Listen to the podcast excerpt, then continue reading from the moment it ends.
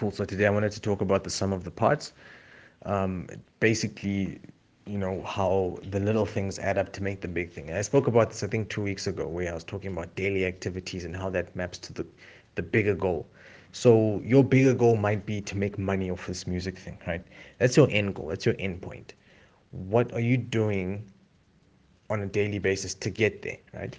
And a lot of the people I talk to see that as an opportunity to come up with this amazing, huge plan to just mess up the industry, right? We're going to be making millions, we're going to be making hundreds of thousands off of this one idea, right? And I have, like, it happens, it happens that you get a, a, lucky break and all of a sudden a huge amount of money comes your way. That hap- it happens in life. We call that a windfall, right? And it's okay for you to be gunning for that. I gun for that every single day.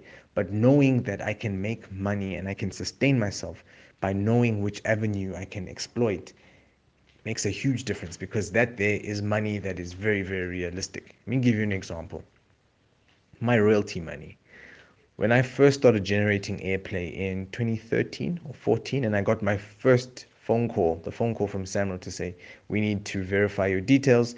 There's some money that's owed to you. We'll pay it in three days. We just need your, your, your confirmation of bank account or something like that. So I sent the stuff through. Lo and behold, a couple of days later, I got paid money, right? My first money wasn't a lot. It must have been, it was, I think it must have been maybe 3K. That was the first royalty payment I had. And this, mind you, was maybe six months worth of work or maybe a year worth of radio play. I think it was about a year worth of radio play um, uh, and TV stuff and TV play. So it, it, amounted to 3K, which is not a lot considering, you know, I've got things I needed to pay. Lucky for me, I had a day job, so it didn't really affect me that much. But what I thought to myself was if I can make three, I can make six. If I can make six, I can make 10. 10 can become 20, 20, and so on and so forth, right? So that's exactly what I did. I continued to make music. I continued to try and get as much airplay, TV play, as much play in general as I could and the following year, it went up. It must have gone up to anywhere in the tens, uh, between 10 and 20k in the following year. This was 2016. 2017, which was last year, was great. I mean, I think it went up to maybe 34, maybe 35. Could have been more. This is just off royalties, right? Um, and then this year, I've already surpassed all of that put together. Um, but again, it's just because it's the sum of the parts. I started off with three, and now I'm way beyond 30. And it's only because I started off somewhere. It was a small thing, and from there it spiraled, right? That was the one time when it happened to me. The other time was with building networks long ago when I used to just sit on Twitter. I would just sit on Twitter for two hours. And I know people like, why the hell would you waste that much time? I wasn't wasting time. And I didn't see it as wasting time. I sat there and I strategically just contacted people. And, I, and I've started doing it recently now, and it's brought in quite a bit of business. I'm, I'm actually surprised it still works. Hit up a couple of people and I'll say, look, I dig the track that you did. And I'll talk about the track. I'll say, you know, these lines that really stood out for me. I really liked what you did with the kicks over there and this and that. And then they'll reply and say, oh, that's, that's dope. It's nice that you reached out. And I'll be like, hey, I'm a music producer as well. I mean, I do offer mixing and mastering service. Here's some of my work. And that's like I've had a couple of people hit me up and say, "Hey, dude, I saw your message. Um, I heard your stuff and I actually like it. I'm, I want to use your. I want to use your. Um, uh, I want to use your services for my next project." And that was me just doing small things here and there, hitting people up, and I'm getting more business, right? Now, what I've started to do is, and this is a tip, just a quick tip, on on Instagram, there's a lot of people that are doing sponsored posts, and I'm sure it's getting annoying. And you probably you probably sit with your friends and you think to yourself, "Man, this is so annoying. Why the hell are people, um, you know, they're trying to promote their bad songs? what can I do to block this?" Right? I took a different approach, and I was like, "These are people that I feel their music is not good enough, right? Let me see how I can manipulate the situation and possibly at the end of the day come out um, a bit happier. So every single time I'm scrolling through my Instagram timeline and I see some song from some up and coming artist, I'll listen to it. I'll give my feedback. I'll hit them up. I'll send them a personal message because they've spent money. I'll send them a personal message saying, look, I dig the track. I like this and this and this and this and that. These are the services I offer what that does is it usually either garners a thank you, which is enough for me because I've done a little bit, I've done my service to the industry, or the person will follow me because now they're interested. They're like, why the hell did this person take time out of their day to give me feedback? Or they'll hit me up and we'll go the whole nine yards and they'll be like, dude, I want you to work on my next track. You see, all, all off of a message. And this is what's happened. I mean, it's been happening for a while now. And um, I believe, again, it's sum of the parts. It's the small little things that you do now that are going to end up working in your favor later on down the line. Um, another example is mixing and mastering. My mixing and mastering, I saw in the last 30 day B challenge that there were a few points where people would hit me up and be like, hey, dude, can I get some help with this and that? And, that? and honestly, I'm not comfortable with my mixing and my mastering yet, and I'll tell you why.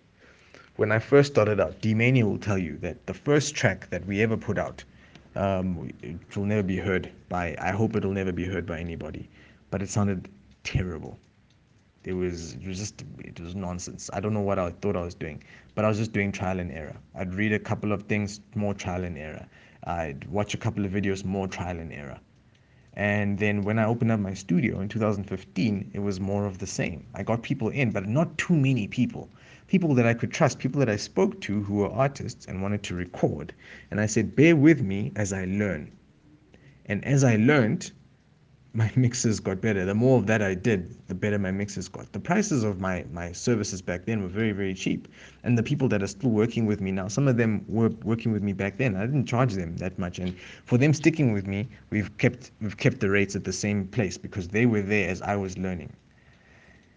And I improved, and I improved, and I improved, and I improved, and I was like, this is actually not so difficult. And I improved, and I improved, and I improved, and each day and even now, I still do it. I'll try and learn something new, even if it's a quick YouTube video, even if what I read there, what they're doing is absolute nonsense and I don't uh, believe in it. All I'm doing is reaffirming what it is that I have learned before, which is perfectly fine as well. I don't mind that. So there's that constant learning, a little bit here, a little bit here, a little bit here, and that's helped me improve my work. It got to a point where last year, when uh, Blacklist needed someone to work on a track, in terms of the mixing and the mastering, um, he was happy to have me work on a track that he was working on with Cassper, which is great because then what that does is it means that I'm ready to be trusted with that kind of work. It helps for my confidence, and then obviously it helps for my um, my resume to say, look, I've handled their vocals before. I've handled one of the biggest hip hop artists in this country's vocals before. I can say that. That goes onto my name, and from there I just continue to build. Right?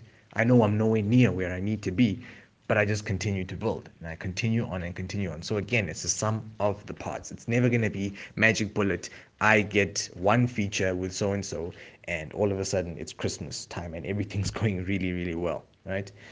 Um, yeah. So with regards to me having built my networks, with regards to me having made some money, and with regards to me learning my trade, it was the same with with beat making the whole mixing and mastering story, it was the same with the beat making. With regards to all of those things, it's always been the sum of the parts that have gotten me the prize at the end of the day. It's always been grind slowly and all of a sudden, you know, it feels like all of a sudden, but it's quite tough. So now um, uh, I can't mention who it is that I am. Uh, uh, well, one or two of the features that I'm I'm working on at the moment. Um, whether they're going to be successful or not, I have no idea. But for me to have gotten in the same room as this person and sat down with them to um, even discuss this is a huge thing. And the only thing that would have got me to that point is the 30 day beat challenges. That is it. I did one last year.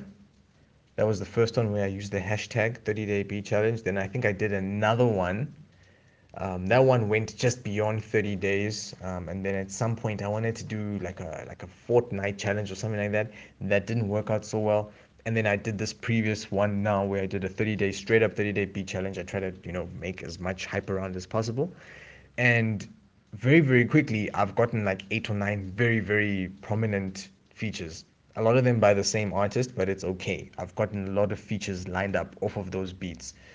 I've also learned a lot of things about my beat making, my sound, my craft, all from those 30 days. And what I've noticed from this is I need to kind of double down on this. This is one of those things. That's why I've even like I'm, I'm getting ready to do the new one. i when I put the phone down now, I'm literally walking into studio to go and make to go and start up on the next 30 day beat um, challenge because I I've seen the the benefit of the constant small work, the work ethic, and how it continues, and it's infectious. The next person is going to come by and be like, "Hey, that looks like a nice idea. Let me try it as well."